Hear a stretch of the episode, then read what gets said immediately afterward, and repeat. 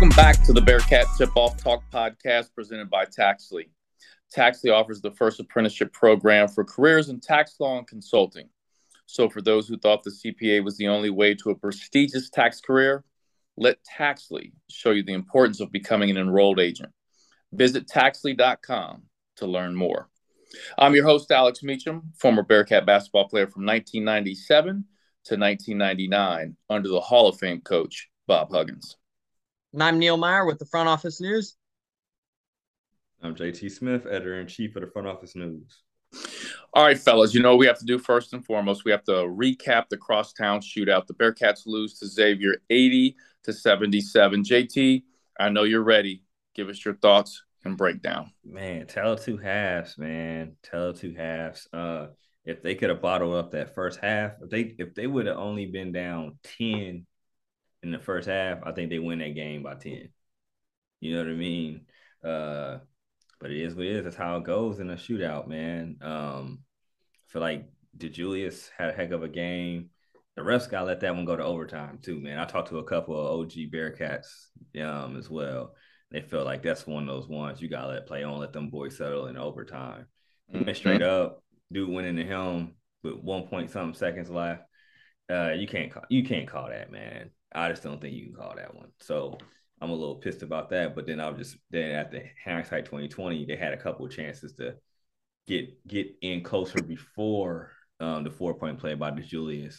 So it's kind of like you know, damned if you do, damned if you don't, kind of burned them at the end. But I think the refs have to hold that whistle right there and let them boys play that 5 minutes and see what happens. So JT, in the first half, why did we get down so much? It came out, I mean, Xavier came out on fire. It was 13-0, 13-1, and we shot some bad shots too. Like, we shot some bad shots. Besides, okay, maybe they hit a couple. Don't force it. Just work and get the good shot. It definitely wasn't Jeremiah Davenport's best game for sure. Nolley didn't have a great first half, which, you know, he was my guy that had to have a great game, but then when he opened up in the second half and just start making plays, you saw how they were able to do stuff. Vic had a consistent game. I thought he played very well, but he did get those 2 fouls, you know, early, so that didn't help as well. But Odie played a hell of a game. He was off the radar. Nobody really spoke about him. I know me and Neil talked about that off the record. And DeJulius, man, I mean, if they would have won that game, that would have been one of the greatest Crosstown performances, at least in the last 10 years that I've seen from a Bearcat, easily. Like, just for him making that 4 point play, they could have gotten to overtime and won. Dude, even still, I still think it's one of the best Crosstown performances for a UC player, but it just would have meant so much more if they could have got that dub. But I mean, I just think he played a hell of a game. He deserves his props even in a loss. Yeah. Neil, your thoughts? Yeah, I mean, as JT mentioned, that 13-1 start there really wasn't ideal. But, I mean, you look back at that 13-1, there was the kickball that just happened to get kicked to a wide-open Colby Jones, knocks down a three right away. So that was kind of the momentum spark there. I mean, you probably could have called it a kickball, but reality was it wasn't called. But that 13-1 kind of run to start the game is what really neglected things early. And then you had to kind of play from behind, but overall, you have to be proud of the performance that they willed back from a 17-point deficit in the second half. I mean, Xavier is a top 10 scoring team in the country, and then you come out of the second half and put 53 up on them. I mean, you got to be proud with that. It was just kind of like that Arizona game. You make their second half adjustments. But really what stood out to me the most was the plays, as JT mentioned, of David DeJulius and Odio Guama played some very significant minutes off the bench there when Vic got in foul trouble. And I mean, overall, like, the energy from Odie is tenacious, and we've all seen it. But what he was able to do, I mean, overall, Jack Nungy finished with 18, but I wasn't too impressed with him in the paint like I was last season when he put up 30 and 15 on us. But overall, I mean, I thought Vic and Odie were dominating Nungy, but you just had to overcome that early run, and they couldn't do that. If we cut that run, I mean, I think it's like JT mentioned, a 7-10 ball game, and it could have gone the other way. Now, Neil, during the first half, when Xavier was making that run on us, were you like, oh, Lord, this is going to get ugly? Like the second half, this could get really, really ugly. No, not really, because as many of us have really noticed, the crowd was not really there the first half. It was there, but the second half came, and once they went on that 16-8 run to start the second half, that crowd was electric. Like, that was probably one of the best crowds in all of Fifth Third Arena that I have covered in my 4 years at UC and covering this team. That crowd was probably the best. And I mean, once they got rolling and got to cheering after that 16-8 run, that crowd, like, you could see why Fifth Third Arena is one of the most electric atmospheres in all of college basketball. Yeah, well, I think the first half, Neil, Xavier took the crowd out of it with that big run. I think the crowd was amped up, ready to go at the start, but then, boom, got punched in the mouth and kind of took the crowd, out of it. But when we started storming back late in the second half, I agree with you that crowd was unbelievable. Some thoughts that I have just to kind of piggyback what you guys were saying. Obviously, you can't get down 17 at half. I don't care who you play, because you have to expend so much energy coming back, right? So in the second half, there were times where we cut it to 5, we cut it to 6, and then Xavier would have a couple buckets, and then they would extend the lead. And then, so we spent a lot of energy, I think, trying to come back. But, and JT, I do agree with you. I think if we go to overtime, we win that basketball game. Yeah. And here's why. That crowd, man, was crazy. I think Xavier was a little rattled defensively. I think Sean Miller said something about that, kind of close out that game. They were a little bit rattled. UC had kind of figured out a couple things.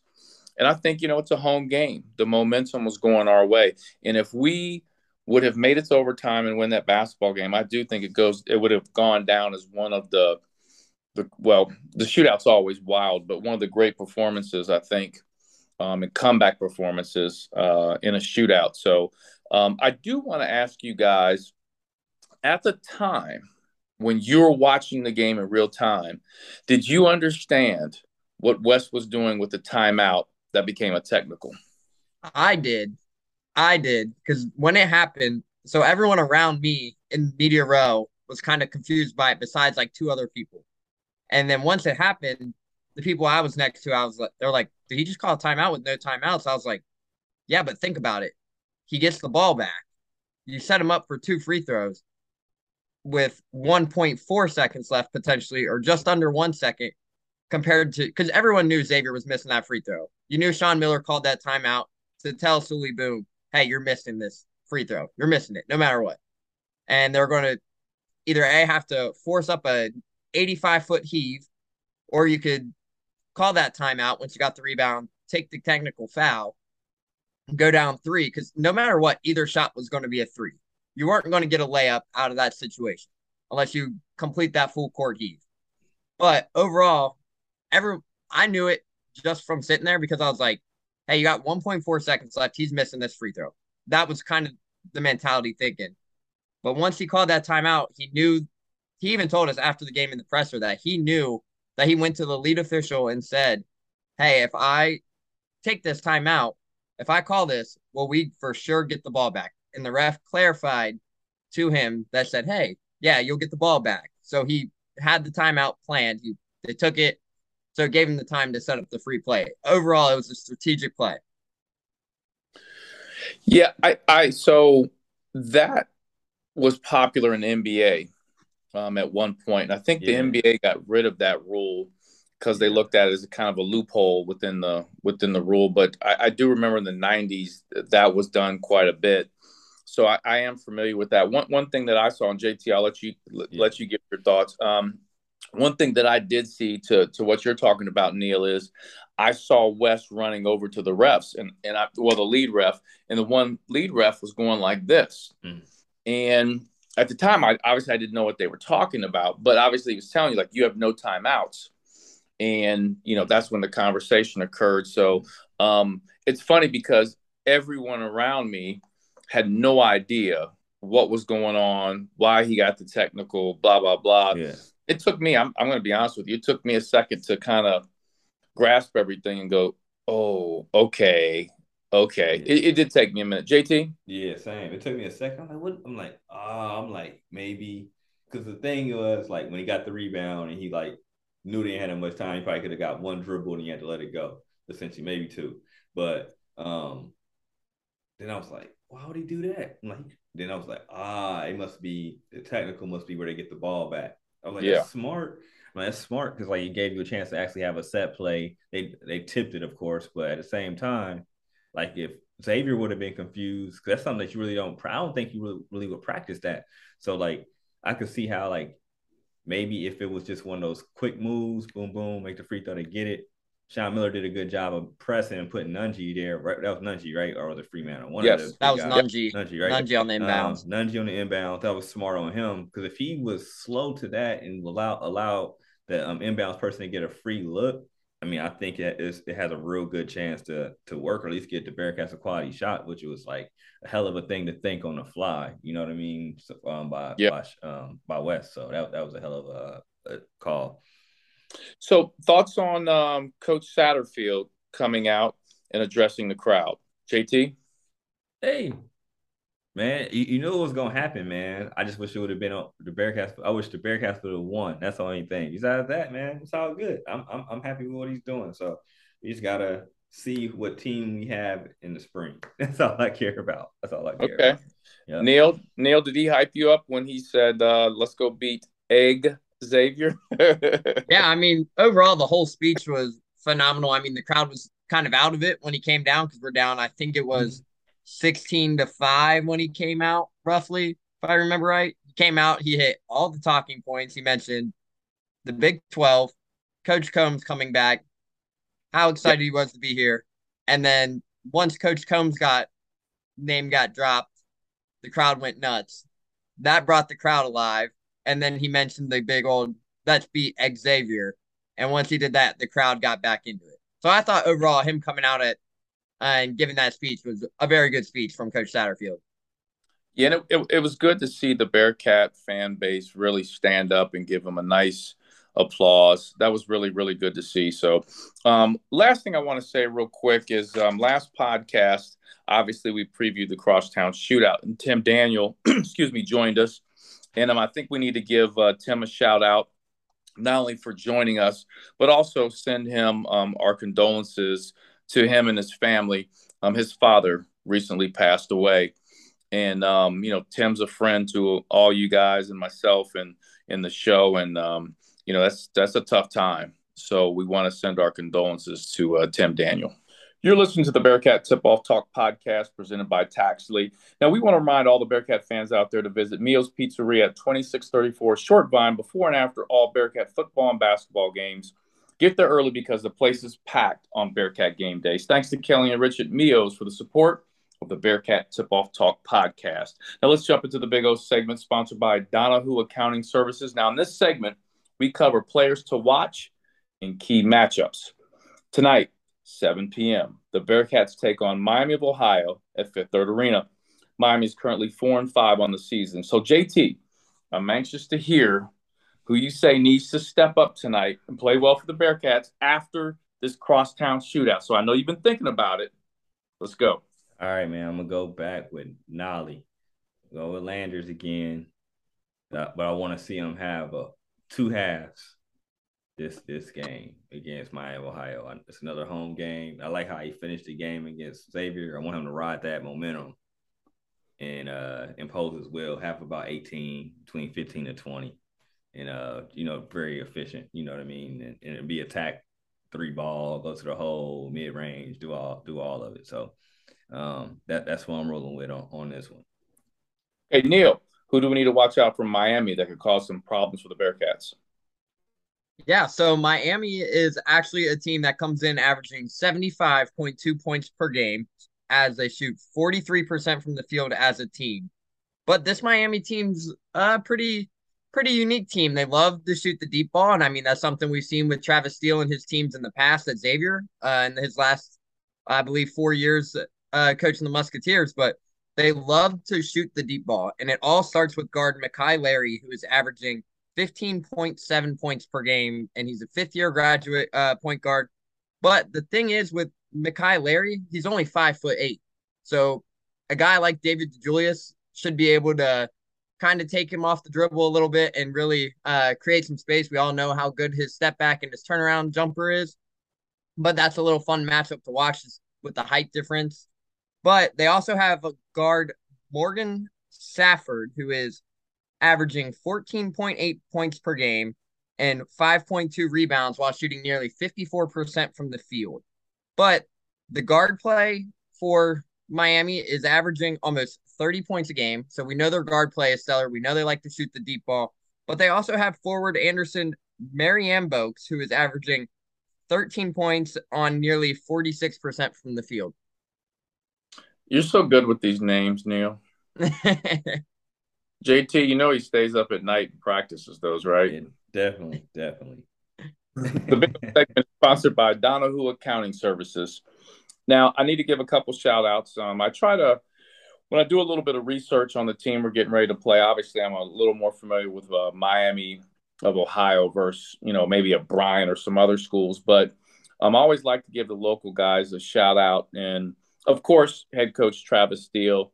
I know very, very well, former Xavier coach. Also, Travis Steele coaches in my Shining Star program. He coached our third grade team last year. And I'm going to tell you, Travis really is a tremendous person. He's a really, really good guy. He did a great job coaching our third grade team and our kids, man. Our parents loved him. Also, a couple guys on the team currently, Mitchell Riley. Mitchell went to Covcath. He's a big, really, really good kid. He's battled a lot of adversity. Little fact about Mitchell, I interviewed him when he was finishing up high school. Both his mother and father passed away. They died when he was in high school. So he's pretty much lived his, high school or played his high school basketball without a mother and father. Kid's been through a lot, but man, you wouldn't know that if you just sat and talked with him. I mean, he's so positive. Just a tremendous kid. Another kid is Curtis Harrison on Miami. Now, he's injured. I don't believe he's back playing yet, or I don't know if he'll be back this season, but he went to Seven Hills High School. I've known Curtis for a long time. Great little fun fact about Curtis. He started a nonprofit with a couple other guys that went to Seven Hills with him. I think it was called Soul Brothers, where they collected shoes and they sent them over to different parts of the country to help out those kids that struggled with shoes in impoverished areas in Africa and different places. I think one time he went to he was on like Kelly Clarkson's show or something like that for this. So Curtis is a really neat kid, man. He's got a very, very bright future. Carl Richburg, who was an assistant on the staff, he played at Mason High School, tremendous high school basketball player, and played at Miami as well as a point guard. So a lot of Cincinnati ties there. So, Neil, I want to jump back to you, and I want to ask you, I know you touched a little bit on the offense for Miami in terms of, they're really guard heavy offensively, but can you dive into a little bit more what we'll see offensively from them, in a 40-minute game, and then also defensively, are they gonna heat it up full court? Are they gonna press us? So, what are we looking at tonight?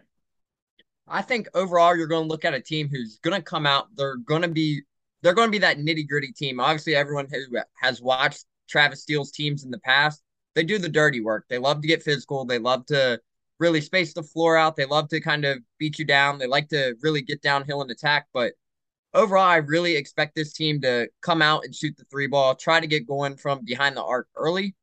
But if they can't do that, I look for them to really kind of establish the game inside, try to get something going inside. But overall, if they can't get anything going with their two guards, it's going to be a long night for Miami, in my opinion. I just know that with an undersized guard at 5'8" versus talented and long athletic Bearcats team like we have, whether it's guys like Daniel Skillings, Jeremiah Davenport, Landers Nolley, David DeJulius, Vic and Odie down in the paint. I mean, it's going to be a battle.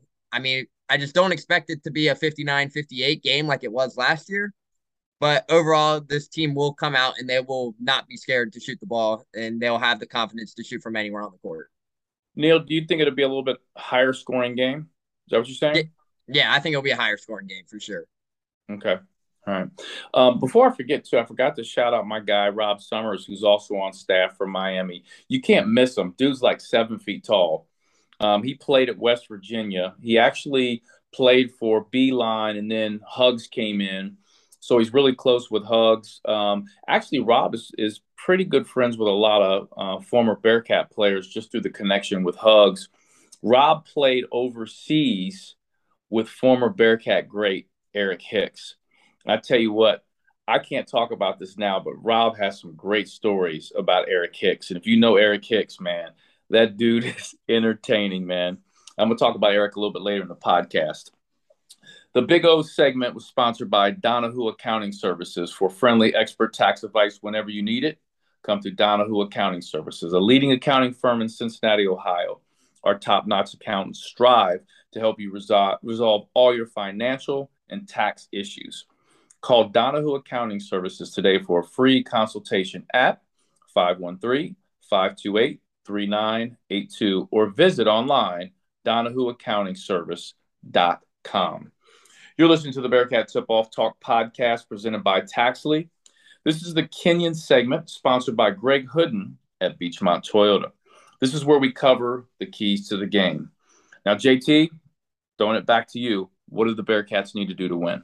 Man, shoot good shots, impose their will on Miami of Ohio.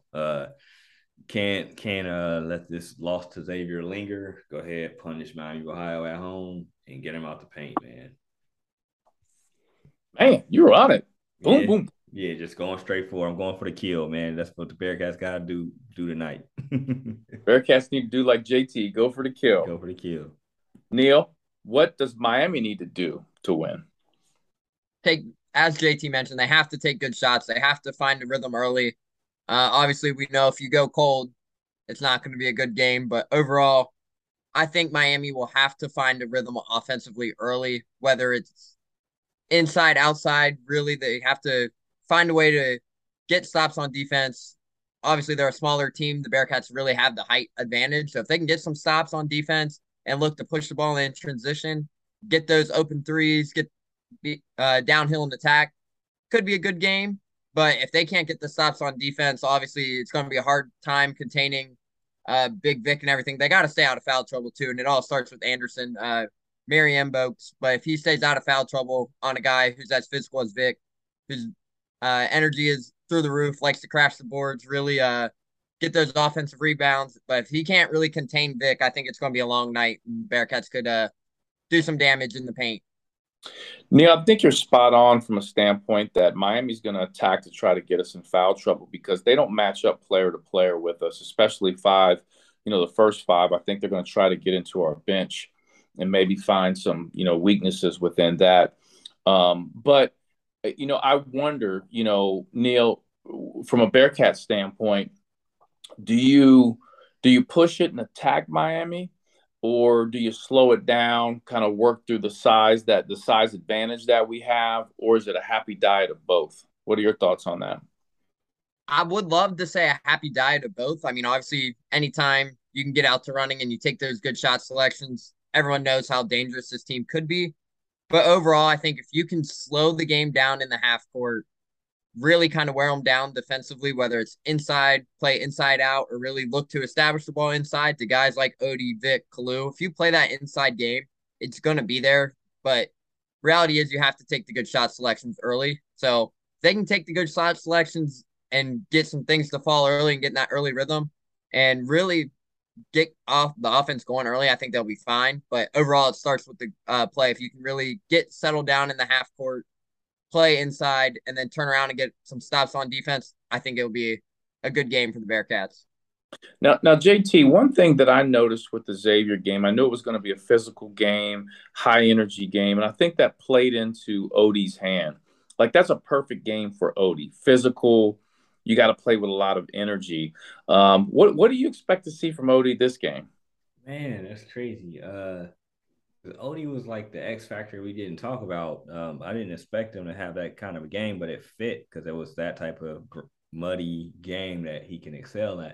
I mean, if Miami wants to play ugly, I think Odie will do something similar than he did against Xavier. If not, then it might be more of a Josh, he got some burn, but it might be more of a Josh Reed game more so than me, I think. But just depends on how Miami wants to attack it. I don't think they want to get too – they might want to slow it down, but I don't know. They might not because they score a lot of points. They know they don't have the size consistently to bang with UC. So I think they probably want to speed it up. And I think that if they speed it up and they're successful, I think it's more of a Josh Reed game. Personally, so we'll see. The Kenyan segment is sponsored by Greg Hooden at Beachmont Toyota. So one of the things that I personally would like to see, fellas, is the Bearcats to put together a 40-minute game against, an opponent like Miami, not a weaker opponent, because Miami is competitive. They're going to be competitive. Travis is going to make those kids play hard from the beginning to the end of the game. I've been to several Miami games this year. They do not stop playing. But we need a 40-minute game from the tip to the buzzer from this Bearcat team. And I would like to see the big three. Have we had the big three? When I say big three, I'm talking about Juice, Landers, and Vic. Have all three of them been clicking at the same time in a game this year? Maybe one of the first games. Honestly, no. Maybe. I don't the fact that we can't remember tells us enough right there. Yeah. So, and I think this is why this game is really crucial. So if the big three get clicking, develop some momentum, these next couple games, LaSalle and, leading into what conference plays against Tulane coming up soon, we got to get some things moving. We got to figure things because there's been games, and JT, your thoughts on this. There have been games where if you take short snapshots of that game, maybe the Arizona game, second half of Xavier, other parts where you're like, this is a good basketball team. Yeah. And we get the Ohio State. Yeah. We get KU. And you're just like, my Lord, like what? It's like we don't know which group we get. So finding that 40-minute game tonight, and then that consistency followed the next couple of games. For sure, man. They have to, because if you look at this team, okay, you could take the Xavier game on the chin. What makes you mad about the Xavier game is you let them get up 17, right? But then the NKU game is they score 11 points, and it's like this team then after that scores almost 100 points against Arizona, who's a top-tier team, and then you – crap the bed against NKU, and it's like how do you do that? Like NKU, no disrespect, Horn is running a hell of a program over there, but even without West having all his guys, you expect to win that by 15. You know what I mean? So, and then how they came back in the second half against Xavier, it's like, man, y'all just could have played 35 minutes against Xavier. I think you win that game. You know what I mean? Like, you just don't let them jump out. Maybe they got a 6-point lead, 8-point lead, and you can win that. But if they can do that against Miami, Miami's going to be a scrappy team. Steele is definitely familiar with the Bearcats, right? Won a lot of games against them. So it's not like he's going to come in blind and just looking strictly at the scouting report. He's going to know because he's played. He knows what the Bearcat brand of basketball is. So he's going to be real prepared. So if they can beat Miami, I'm pretty sure they'll be a tough team just in general. I mean, even before he stepped on the scene, they've been a scrappy team. So I know somebody of his caliber, they'll probably even take the next level. So this will be a very strong win for them. It's not going to be anything that's going to boost their NCAA stuff, but it's something that if the big three get to going, it's going to be something they can carry momentum in before the start of conference play. The Kenyan segment, Keys to the Game, was sponsored by Greg Hooden at Beachmont Toyota. Come see fellow Bearcat Greg Hooden at Beachmont Toyota for all your Toyota needs, cars, trucks, and SUVs. Greg Hooden at Beachmont Toyota is ready to help you get into your new Toyota. You're listening to the Bearcat Tip-Off Talk podcast presented by Taxley. The Twyman segment is sponsored by 93 Ways to Mentor. Now, this is where we cover hot topics. Now, I've seen this. Somebody tweeted this at me, and I was really confused. And I'm like, you know, sometimes, you know, fans are emotional. That's why they're called fanatics. Sometimes people overreact. But I had some people tweeting at me and tweeting in general, like Wes Miller's on the hot seat. So I was thinking, a hot topic. I want to get your guys' opinion on the job that Wes Miller and his staff are doing right now. So, JT, let's start with you. All right, man. I think they're doing good, man. It's just he took over hell. Like, the thing is, people expect excellence from the Bearcats program, which is understandable. But what he took over was a dumpster fire. Like, it wasn't a lot of people that I think would have been able to take that over and keep it manageable and actually win a few games. I mean, I don't think, honestly, he hasn't got all his players in here yet. You can tell that the team is turning over, though. It's like half and half. So at the end of the day, like, people just got to be patient, man, and let him go. I think he'll get better transfers just off the strength of them being in the Big 12, too. It's a hell. I mean, who doesn't want to play quality minutes in the best basketball conference in the NCAA? So I think people just got to relax, let him do his thing, you know, see how this season ends. But I don't think, anybody talking about a hot seat, that's just people just being fanatics in general. But I guess people just want to, only thing I can say, like, any people are just trying to see, like, I guess, the identity of the team, which I think the second half of the Xavier team, the guys that need to step up did, and that kind of gave, with me even taking out the media part of it, I feel like it gave me a lot of comfort just seeing how they played and how they battled. You know what I mean? Because they could have laid down, like, you know, I said, are they going to get blown out by 34 again with Keenan in the building? You know, at half. You know what I mean? So it shows. You know, I know Keenan went in there and lit him up, though. But at the same time, Wes is doing what he has to do. You know what I mean? Because he could have not did certain things and, you know, allowed to get out of hand, but he didn't. So the people got to chill, man. He's getting the recruits in there. Skillings has great upside. Josh Reed looks like he's going to be one of the steady Eddie guys and possibly a college star to me. Sage. We got to, you know, he's still open, but at the same time, he has the size. And with Mike Rayfield, I mean, I think the sky's the limit for that guy. You can tell he has talent, just he's a smaller kid right now, but they're letting him play a little bit sometimes. And then you got Jizzle and Rayvon, and you get a couple other kids in there, and then a couple transfers. You know, they can be cooking with hot grease, man. You can see the core is starting to develop right now. So it's people just got to relax and just. Hopefully he can win enough games to keep the fanatics crazy, you know, not as crazy, but it's just people just don't look at it logically sometimes, man. They just look at it as we lost, and then they don't think about the team growing and other stuff and the injuries that hit and stuff like that. So it's just a hell of a thing, man. It's a hell of a thing. Well, think about this too, JT. The Bengals started off losing the first, what were they? They were like 1-2 at one point, and people were jumping ship. You know, this is off the Super Bowl run. They're like, you know, they didn't get a lot of work together. Joe Burrow was he wasn't injured, but he had a appendix, right? Yeah, and the O-line didn't work together, so it was going to be a matter of time. The NFL is a long grind, and people were jumping off and saying the season's over. Yeah, true. Talk about the Bengals, you know, one of the hottest teams in the NFL. So, you know, it is a long season. And I do want to give a shout out. There were quite a few former players in the building. You mentioned one already, JT, Kenyon Martin. And it's always great to have one of our GOATs in the building, and especially and he just has this aura of greatness, you know, about him, and just a tremendous dude. His sons are doing well. His family's doing well. Son plays for the Rockets, which is crazy because I remember when little KJ was around as a little baby, and now he's playing with the Rockets. We also had Steve Logan was in the building.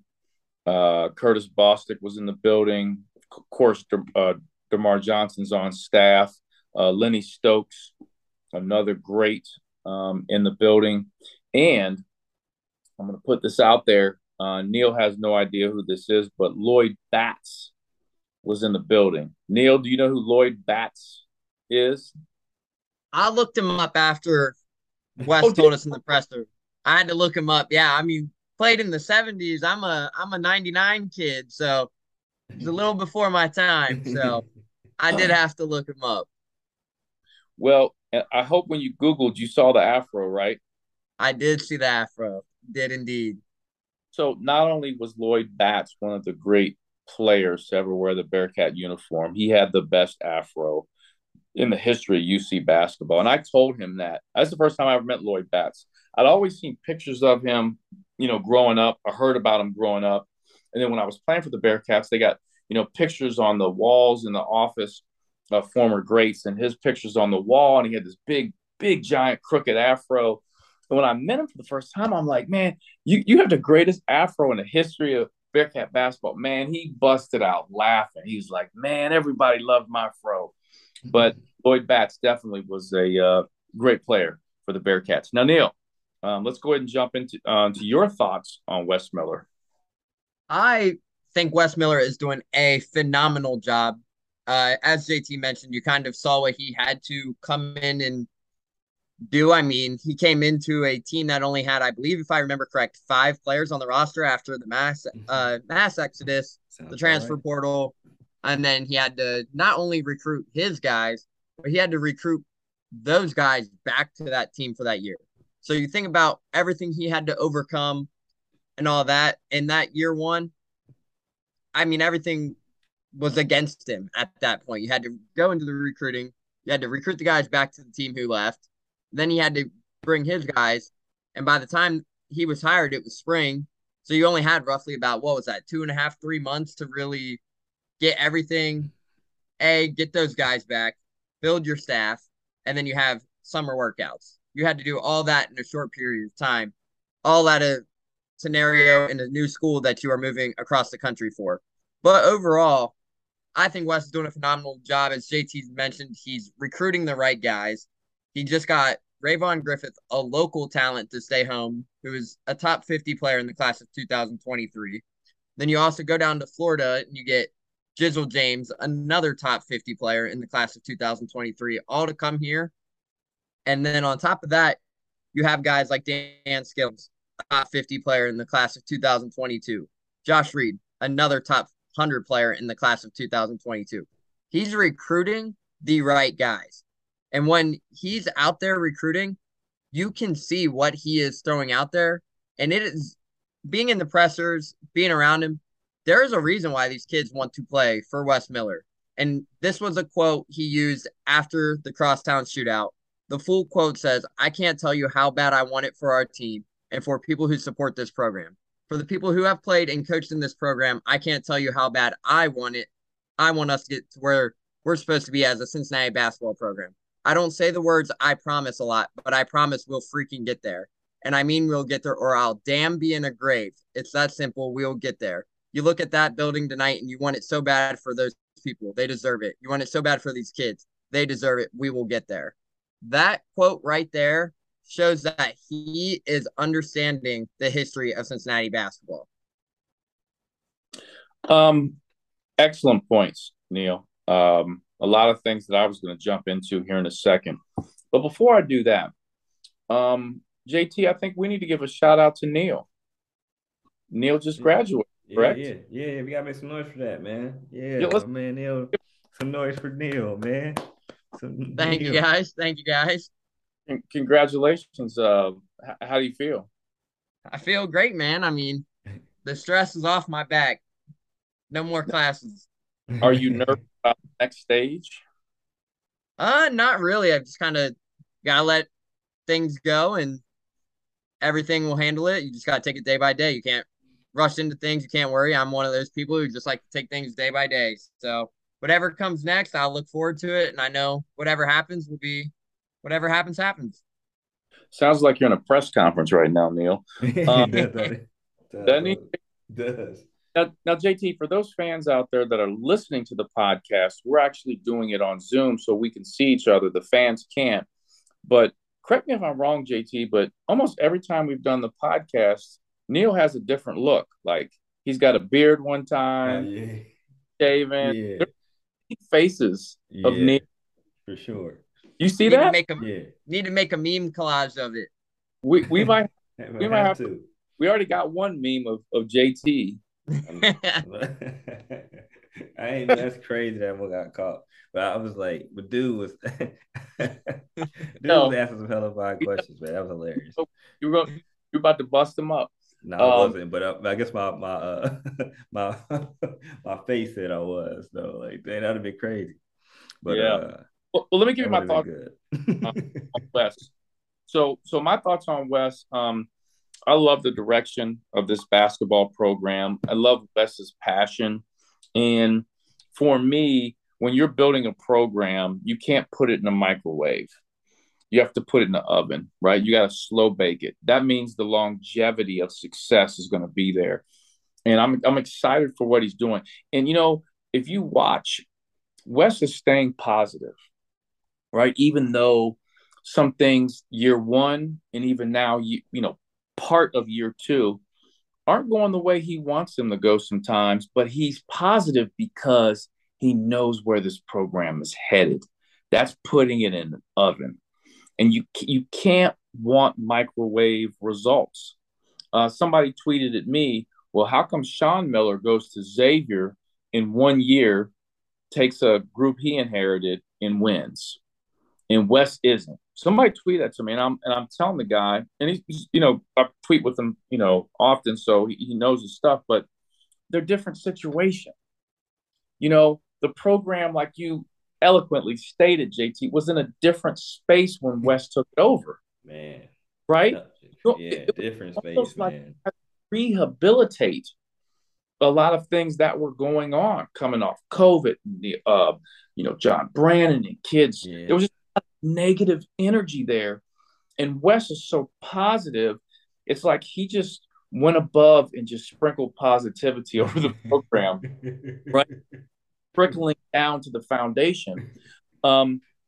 What's been most impressive to me with Wes is this. So I've learned from Hugs that, you know, wins and losses come in the game of basketball, but how you embrace the community and the university, the fan base, is very important. And I mean, let's be honest, there's been no one to this point that has done that as good as Bob Huggins. Bob Huggins, the community loves Bob Huggins because he was out and about. He was talking with people. He embraced this community, the fans, and Wes is doing that. He's been very, very impressive doing that. And I think once that happens, you start to get a lot of energy from your fans, the community. They give back, they give resources, which helps your program. So you get more potential NIL money. You get more things that help with recruiting. And to speak of recruiting, and Neil, you said it very well. I mean, think about this next year. Think about a starting lineup with an even more improved Vic. Dan Skillings and Josh Reed, I think, got to be out there. And then you add a Jizzle, you add a Rayvon, you know, I mean, folks, and they're not done. They're going to be in the portal getting some guys. Yeah, true.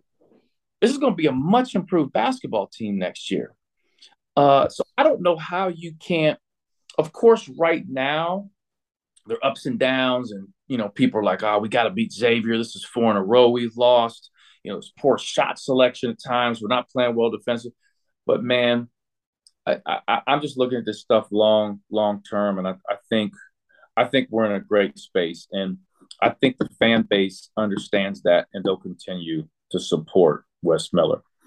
The Twyman segment is sponsored by 93 Ways to Mentor. So let's jump into our second hot topic. I want to get your guys' thoughts. We're going to kind of shift gears. I want to get your thoughts on the bowl game coming up. JT, let's start with you. And shit, I mean, who's playing? That's the question, man. We really can't. I mean, it's going to be a lot of people that aren't. I mean, as we know, Lenny Taylor, Josh Wiley, and, you know, Trey Tucker have announced that they aren't playing. So that's big. You know, guys like, you know, Dante Corleone got hurt, you know, before the last game of the year. So I highly doubt you see him. But it's going to be a different look for the Bearcats, but I feel like they'll be competitive. And I think they'll be okay against Louisville, for real. I mean, I know Louisville's going to be coming. They're going to be coming hot because we took their coach. But at the same time, I think the Bearcats on defense will be able to slow them up enough, and I think the offense will make enough plays. So, but it's going to be a different look, though. It's going to be – when you watch that game, especially on offense, it's going to be for people that aren't, like, avid UC followers. They'll be like, oh, who's that? Oh, okay, I remember him. But it won't be your everyday guys in certain spots. What do you think the difference is going to be with Kerry Combs leading this group versus Luke Fickle? Obviously, like you said, there are going to be a lot of guys are out, but you look at, you know, the Evan Prater and, you know, what he's capable of doing, and Corey Kiner in the back, that combination, which everybody's been looking for those play together. You think there's going to be a big difference of how Kerry Combs run it, or it's just business as usual? I don't know. It's going to be interesting, man, because I don't know, man. Like, I really want to see, like, I went to practice the other day. Saw a lot of different, I mean, same stuff per se, but, you know, how are they going to call it in a game? Like, it's going to, you know, so it's just going to be interesting. So, honestly, I don't know, man. Like, I will be just as shocked to see. Like, I'm going to ask Neil his expertise on that, but on that one, I don't know, man, because, you know, Kerry, I think he's going to call defense, and I forgot who's doing offense. Neil, you can correct me if need be, but I feel like Kerry's going to call the defense for sure, and then we'll see who does offense. But, I mean, they'll have the pieces to do the same things they want to do, honestly. It just depends on, you know, if they're going to do they're going to attack it a different way, you know, because, you know, of course, Ben isn't playing. We know that. And it's going to be at the Evan Prater show. So, and I'm guessing just because of Evans with his legs, it's going to be more RPO type deals with that. So we'll see. Neil? Yeah, I think as JT mentioned, obviously, you see three guys declare for the draft, and that's Trey Tucker, Josh Wiley, Lenny Taylor. I mean, obviously, those are three very big pieces on offense. But overall, I mean, you also got to think Louisville's without their starting quarterback, who has announced he will opt out of the bowl game and declare for the draft as well, and Malik Cunningham. So realistically, Malik Cunningham's been the starter since Lamar took over?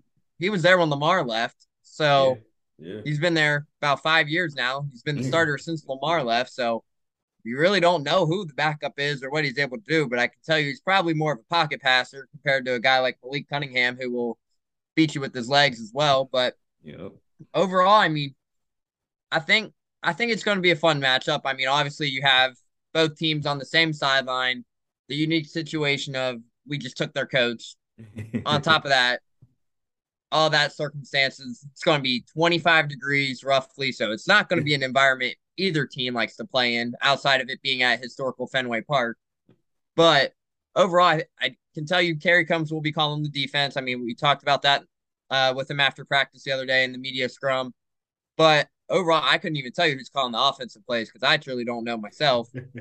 But I think overall it'll just be something you have to kind of look and watch. I mean, no one really knows what's yet to be determined come Saturday at 11 a.m. I mean, we don't know who's all going to be out there or whatnot outside the three guys that declared for the draft. Those are the only ones we know of. Yeah. So and the portal guys as well. I mean, outside of that, you don't really know what's to expect. I mean, it's an unforeseen circumstance. I mean, this is one of the most unique situations in all of college football, all of college athletics. I mean, it's not every day you're heading into your final game of the season on a neutral site where you just took their old head coach and you lost your head coach. It's one of those things. It's kind of like you look at it and you're like, what just happened? True. But overall, I think I think to be determined. I think it'll just be something we'll have to find out Saturday at 11 a.m. I'm super fascinated with this game. Listen, I'm a Bearcat fan. I'm a Bearcat diehard fan, so I'm watching regardless. I know there's some fans that are turned off by this game because, you know, Fickle's not there. Some of the kids have opted out. They're not going to be around. They're like, this is not going to be a competitive good game. But I'm fascinated with it because I think a lot's going to come out of this game. You know, we've got to find out who's staying for next year. I mean, who's going to jump in the portal? You know, are some of these guys that are playing in this game going to be around next year? There's just a lot of interesting. I'm interested to see how some of these guys play. I'm interested to see how Evan plays. I'm really hoping Evan has a lot of success. I think that'll be big for the Bearcat football team for Evan to have a lot of success. And hopefully he goes into that game very confident. So my prediction is Bearcats win. I'm terrible with scores, but I'm predicting the Bearcats win. Neil, Louisville or the Bearcats? I think ultimately, I think the Bearcats do pull it out, but overall, I think it's going to be a lot closer than people expect it to be. So I think it's going to be a low scoring 20 to 17 roughly kind of game. It's going to be a close game, obviously. JT? Right. I'm with the Neil thing. I think I'm gonna give them. Let's see how they do, but it'll be different people. Boom, boom. Yeah, I'm gonna go with the 3-point. I'm gonna say 23-20. Bearcats scrape by. Okay. Yeah. Okay. We will see. I think it'll be a very, very fascinating game to watch. I know for me. The Twyman segment is sponsored by 93 Ways to Mentor. 93 Ways to Mentor is a 501c3 nonprofit organization that specializes in empowering youth in the greater Cincinnati area through mentoring, therapy, education, and financial support. To support, visit our website, 93waystomentor.com, or contact Derek Adams at 513-310-1715. Fellas, this concludes another great podcast. We want to shout out all of our sponsors again. Taxley, of course, Donahoo Accounting Services, Greg Hooden at Beachmont Toyota, and 93 Ways to Mentor. And before I forget, shout out Greg Hooden again. My mom bought a Toyota from him recently, and my dad needs a new vehicle and is getting ready to get one from him as well here in a couple of weeks. Great guy, man. Great guy to work with. And we want to remind all the Bearcat fans out there to visit Meals Pizzeria at 2634 Short Vine before and after all Bearcat football and basketball games. Get there early because the place is packed on Bearcat game days. Thanks to Kelly and Richard Meals for the support of the Bearcat Tip-Off Talk podcast. Now, just for all those Bearcat fans out there, tonight, 5 to 6, I'll be doing the Bearcat basketball podcast live from Mio's with Bearcat great Eric Hicks. So hopefully fans can come out and check that out. Well, I'm going to tell you this. The buzz was already out during the shootout that Eric Hicks was coming back and was going to do the podcast. And Mio's is going to be packed and jumping. JT and Neil, I still got to get you guys out of Mio's, man. We got to get over there and turn up, man. Get some pizza. You got to get the Meats pizza. There's a Meats pizza. Man, it's like vegan or something, ain't it? Let Neil had a meat pizza, man. You got what's on this meat pizza, Alex? No pork on that pizza, man. I can't do that. Man, you nasty boy. So ain't no pork, man. No, I'm a pork on my fork still, my guy. Nope. I gotta until the doctor tells me. JT, find out. JT, telling you, man. I want you to live a long life, man. How many kids? Got three, man. Okay, quit that pork, bro. I can't. It's been so good to me, man. I can't do it. I got life insurance. So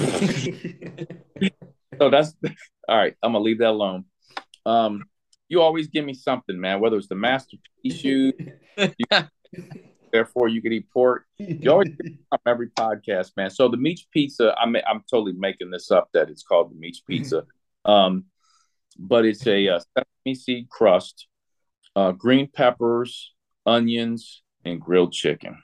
Ooh. Grilled chicken. Okay. That sounds healthy, though. But I gotta give me my pork with the chicken with my pizza, man. I'm all. Well, so Get on your pizza. Ham, sausage. What? You can bacon. You get all. I can. I'm with JT. You gotta load that baby up. Load it up, man. Load it up. I might throw some pepperoni, bacon, sausage, ham. You gotta load it up, man. It's going down. I tried to. Only thing, it's all pork, man. It's porked out. Porkopolis. You know what? We need to get a life insurance company to sponsor the podcast because y'all might not be around eating the pork. Hopefully, you all make it through the season. Hey, man, we just got to pray, man. It's all on God. If this is God's will.